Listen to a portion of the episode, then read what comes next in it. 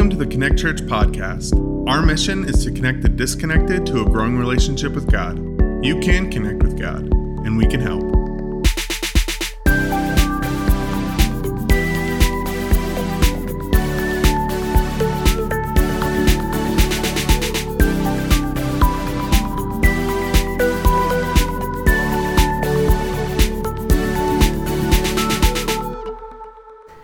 So a number of years ago, I heard a knock at the door, and as I looked up, it was my roommate, Ryan, and he said, "Hey man, can I come in so we can talk?" And I said, "Sure." So I motioned him in, and as he sat down, he started off by saying, "Nate, there are some things that I want to share with you because I care about you and I think you should know."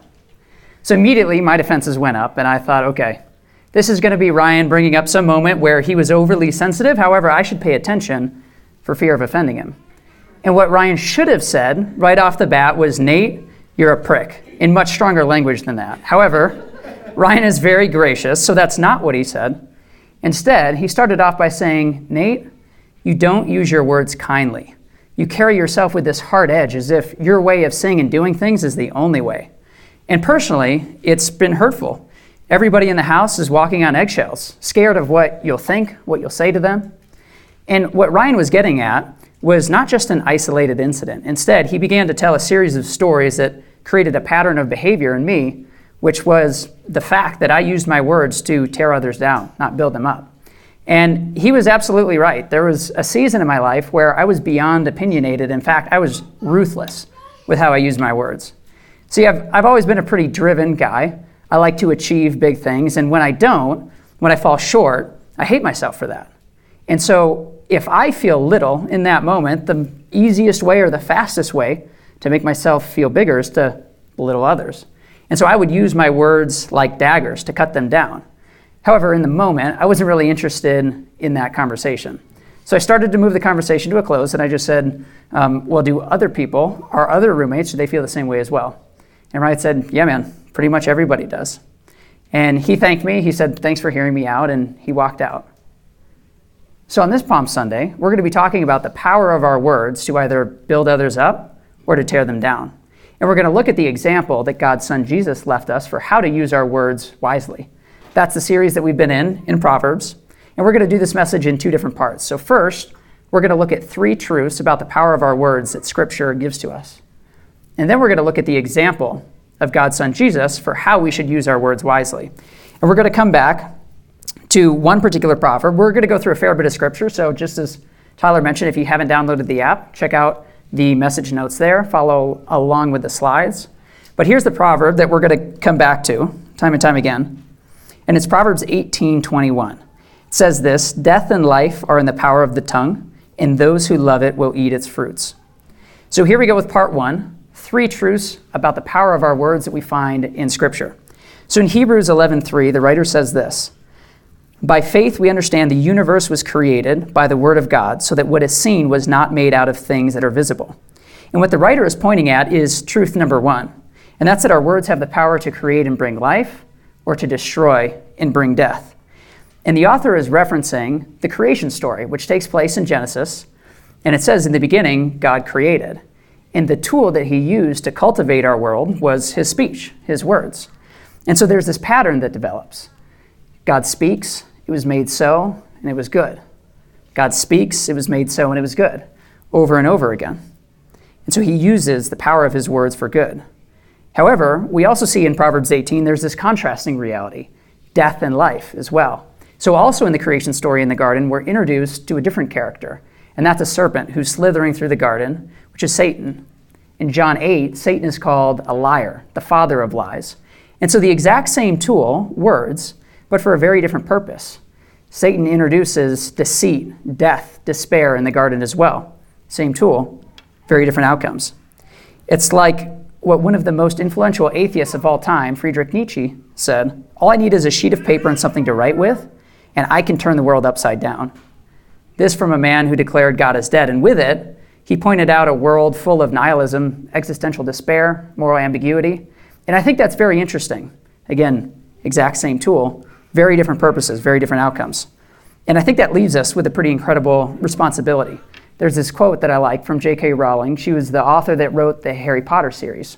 And her words are, Words are our most inexhaustible source of magic, capable of both inflicting injury and remedying it. Two different outcomes, we have a choice. In Scripture, there's a metaphor for this, or a visual that we're given. In Ephesians six, as the writer is listing out the armor of God, in referring to the Word of God, we have the visual or the picture of a sword. And if you think about a sword, there are two edges to it. And this points back to this first truth. Words have the power to either create life or to bring death. How will we choose to use ours? And how we answer that is a very important thing, because here, here's point number two.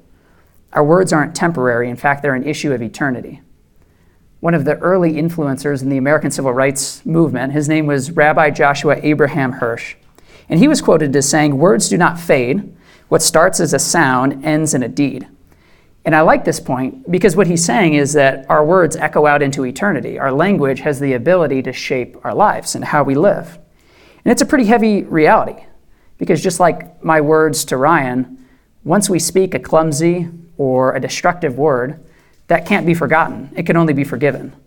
In Matthew twelve, it says this, "I tell you, on the day of judgment, people will give account for every careless word they speak. For by your words you will be justified, and by your words will be condemned." I think that's pretty interesting as well, because oftentimes we think about our behavior, our actions. However, it's only words that are pointed out in Matthew twelve here. So it's a weighty, or rather eternal reality. How will we choose to use our words? Andy Hunt was a community college teacher. He taught music at a small college in Central California back in the eighties. Every year, students would register, they would enroll to join his class, and he would see about one hundred students come and go. In one particular semester, he saw a student named Edward walk into his class. Edward was a rather tall fellow, well over six feet. However, he, he carried himself very sullen, sunken. As Andy would watch him interact, he would stay very shy, reserved. He didn't really converse with the other classmates. He would show up late routinely. He would turn in homework that was well under a college level. Routinely, he got D's, even F's, on many homework assignments. And as Andy would see him around the campus, he would look at him, oftentimes sitting alone, eating ham sandwiches by himself on the quad. And Andy couldn't shake this feeling that he needed to get to know Edward. But he was a teacher, and you know there are certain boundaries, and he wasn't sure where the line between the personal and the professional lay. But throughout the whole semester, he couldn't shake this feeling. I need to get to know Edward. Well, the semester came and went. Finals were there, and after finals, students were getting ready to line up at Andy's door at his office to collect their report card. This was before grades were posted online. So Andy is getting nervous. He knows that he's going to have to give Edward the grade that he earned, which is a failing grade. And so his stomach is churning, and he's waiting and watching all of the students come and go, collect their grade, and no Edward. So he waits for another hour, hoping that Edward would show up, and eventually he decides he's got to go. So he starts locking up his office, and that's when Edward appears. And Edward shows up, and he says, "Mister Hunt, I'm sorry, I'm late. I also know that I'm nothing like the other students. I know I failed, so I'll just take my grade and I'll go now." And what Andy did next is pretty remarkable. So he opened up his office and he asked Edward to come in. And he said, "Edward, sit down. Um, here's your grade." He handed it over. And as Edward looked down, he saw an A. Big red A marked on the paper. And Edward said, "But Mister Hunt, I didn't deserve this. I know I failed." And what Andy told him next was, "Edward, you may be a D student, but you are an A person. I believe in you, I always have believed in you, and I always will believe in you." And see, Edward that day, he was late because he was busy writing out an apology letter. An apology letter that was actually his suicide note, because he came from an incredibly verbally abusive household. He had a brother who was very high achieving and who always used his words to cut Edward down, to let him know that he wasn't going to live up to much. And so Edward that day, he had written out his letter, and then he went to collect a grade that he believed would confirm what he already knew, that his life wasn't worth much. And yet, Andy's words changed the course of his life. They had not temporary, but rather eternal implications or consequences. And that's the second point. Our words aren't an issue of here and now, but they're an issue of eternity. How will we choose to use them? And that is also an incredibly important point, because words reveal the condition or the character of our heart. In Luke six forty-five, it says this, "The good person out of the good treasure of his heart produces good, and the evil person out of his evil treasure produces evil. For out of the abundance of the heart, his mouth speaks. So as Christians, we're called to stand out in the world. We know this. And one of the primary ways that we're called to stand out is by our words. We should be known and marked or characterized by gracious and loving words. So in Proverbs sixteen, it says this, gracious words are like a honeycomb, sweetness to the soul and health to the body. And I love that visual. Think about eating honey. Think about a conversation that you've had recently, maybe with coworkers or with neighbors. How cool would it be if somebody described a conversation with you like eating honey? Man, I love talking with Zach. Conversations with him is like eating sweet, sweet honey. Now there's also an alternative here, and that's Romans three thirteen, which says, their talk is foul, like the stench of an open grave. Their tongues are filled with lies, snake venom drips from their lips. Like, whoa. That's pretty serious. If you think about the contrast between those two, honey and venom. Now consider a conversation that you had in the last week. It could be any conversation, whatever sticks out and comes to your mind. If you were to think about the perspective of the person that was on the receiving end of that conversation, how would they characterize your words? Is it more like honey, more like venom? And again, how you choose to answer that is a very important thing because it points back to this reality, like it says in Matthew fifteen. But what comes out of the mouth proceeds from the heart, and this defiles a person. Our words reveal our character, the inner condition of our heart. Now there's a children's story, to maybe bring it to a bit of a lighter note, that I think captures all of these different truths very nicely. And it's about a group of toads who are hopping through the forest. And one day as they're hopping along, one toad falls into a ditch. It's a rather tall, it's a muddy ditch. And so this toad is trying to jump out. And as he's trying to jump out, he hits the wall and slides back down. Now all the other toads, they don't really care for this one toad. And so they tell him, well, we would just be better off if he would stay down there. Don't even try, stay down there. So now the toad is trying even harder, putting even more effort into his jump. He's getting closer, but still, he doesn't quite make it. He slides back down to the bottom of the ditch. So now the rest of the toads are really frustrated. So they're yelling even louder with more vigor, just stay down there and die. We would be better off if you didn't even come out. So the toad in the ditch tries one more time, puts all of his might, all of his energy into one last jump. And he makes it. He makes it out. And the thing is, that toad in the ditch was deaf. The whole time, he thought that everybody else outside of the ditch was encouraging him, yelling words saying, come on, we want you to climb out of this ditch. Now, the people in our lives, they're not deaf. They are surrounded by the noise of our culture. However, they hear us very plainly. And I think they need us to be yelling God's message of love with the same level of conviction. Easter is a great opportunity. Today's Palm Sunday. One week, just like Tyler mentioned, we have the opportunity to share God's message through our words with our neighbors. And that's the first set of points. One, our words have the power to create and to bring life, or to destroy and to bring death, and how we choose to use them is a matter of eternity. So it's very important, as it also reveals the character in our own hearts. So death and life, this is Proverbs eighteen, death and life are in the power of the tongue. So it's a pretty big deal. Our words have a lot of power. And the question then is, well, who do we look to? Who's the role model or the example that we should be following? And of course, the answer is Jesus. So we're gonna look at a series of stories, a series of examples from Jesus's life, on how to use our words to build others up, not tear them down. So in the Gospels, we're left with this example, and it starts off by describing Jesus in Luke four twenty-two as this, and all spoke well of him and marveled at the gracious words that were coming from his mouth. And they said, is not this Joseph's son? They were amazed by his gracious words. And again, I find that very interesting because Jesus was a man with a track record of many miracles, but here in Luke, when they're talking about Jesus, they're referring to his gracious speech. So what were those principles? What, what about the way Jesus used his words was so remarkable? So here's the first thing. Jesus always used his words to bring life and to build others up. In Ephesians four twenty-two, we have the call to let no corrupting talk come out of your mouths, but only such as good for building up as fits the occasion, that it may give grace to those who hear. So there are a, a number of different stories. I'm going to call out three from Jesus' life that shows how he used his words to build others up. So those three stories that we're going to look at is of Lazarus, a leader in the Roman army, as well as a lame man.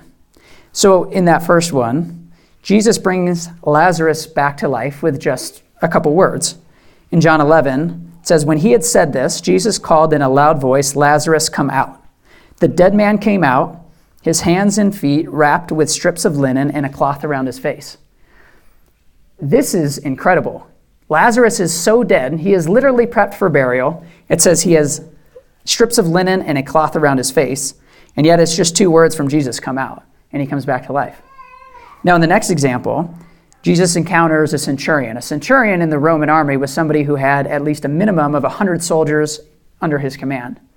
And as this centurion encounters Jesus, it says, when Jesus had entered Capernaum, a centurion came to him asking for help. Lord, he said, my servant lies at home, paralyzed, suffering terribly. And Jesus said to him, shall I come and heal him? The centurion replied, Lord, I do not deserve to have you come under my roof, but just say the word, and my servant will be healed. Just say the word. So last one, a lame man. Now the context here is this lame man is laying next to a fabled healing pool. Back in the day, there was a belief that if you entered into a certain pool at a certain time of day, then you would be healed of whatever physical ailment needed curing. And so in John five, it says, one who was there had been an invalid for thirty-eight years. It's almost four decades this man is sitting there hoping to find life, to heal, find healing. And Jesus saw him lying there and learned that he had been in this condition for a long time. He asked him, do you want to get well? Which is kind of a funny question. It seems rather obvious, but do you want to get well is his question. Sir, the invalid replied, I have no one to help me get into the pool when the water is stirred. While I'm trying to get in, someone else goes down ahead of me. Then Jesus said to him, get up, pick up your mat, and walk. And at once the man was cured. He picked up his mat and walked. And so if you if you caught this, this theme throughout all three stories, Jesus' ability to bring life through his words are far more powerful than death, than one of the greatest militaries of all time, and through the fabled healing pools of the ancient ancient days. So Jesus' words held power to bring life.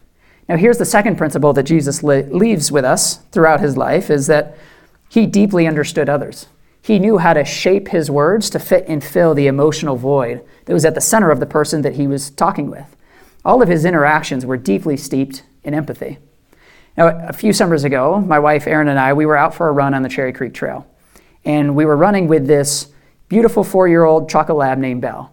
And one, one of our friends had gotten an internship for the summer. He was Bell's owner. That internship required that he go and he travel, and so he couldn't watch Bell and asked if we would.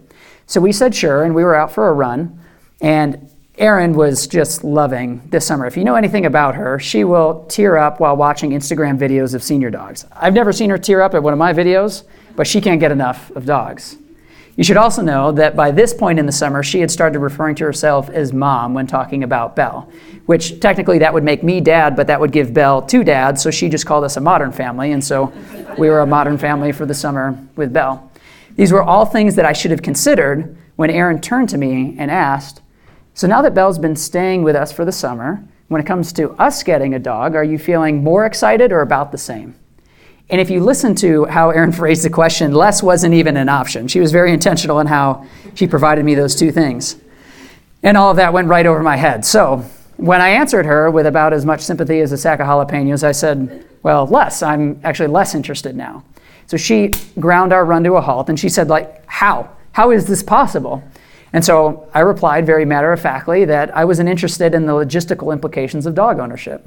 I found that rearranging our schedule to accommodate a dog was rather frustrating and inconvenient, and so I just let her know exactly how I was feeling. And she didn't take too kindly to that because I had totally missed all of the emotion in a question that was deeply important to her. See, in her mind, she was picturing our future. And in that future, she wanted the love and affection of a dog, and I had immediately squashed that. So don't do what I did. Instead, do what Jesus did. So in in Luke nineteen five, we're given the first example of how Jesus deeply understood the individual that he was connecting with, the person that had a, a particular set of hopes, needs, fears, dreams. So in Luke nineteen five, Jesus, it says, when Jesus reached the spot, he looked up and said to him, Zacchaeus, come down immediately. I must stay at your house today.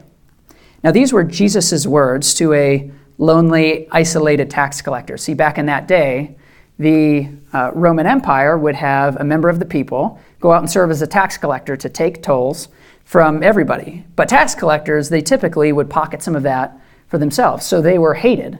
They weren't trusted. And that was at the center of what Zacchaeus needed. He was lonely, he was isolated, and if you look at the words that Jesus used in connecting with him, he said, I must stay at your house today. I want to come keep you company. Now there's a second example in John eight seven, where it says, let any one of you who is without sin be the first to throw a stone at her. See, these are Jesus' words on the behalf of a condemned woman who was living a life of unfaithfulness. And as the Jewish people had lined up, they were ready to literally stone her, to throw stones at her. Jesus' words were, well, any of you who is without sin, you can throw the first stone. And so he let this woman know that she was not lesser than her accusers. He deeply understood the person that he was connecting with. He didn't miss the emotion, but instead he shaped his words to fill an emotional void that was at the center of the person that he was speaking to. And I think that's a great example um, for us as well. Because while Jesus lived in an oral culture that was filled with storytelling, he didn't need long speeches in order to land his message. In fact, some of his most impactful moments are preserved in the single sentences that we have here in Scripture. So finally, let's add to our last point that we see in the principles that Jesus left us in his life. And that's, in a very contrasting way, he wasn't shy about calling out evil with candor. There were moments where he pulled zero punches. Because this is the flip side to bringing light into the world with our words. It's we're also called to battle the dark, to push back sin and Satan.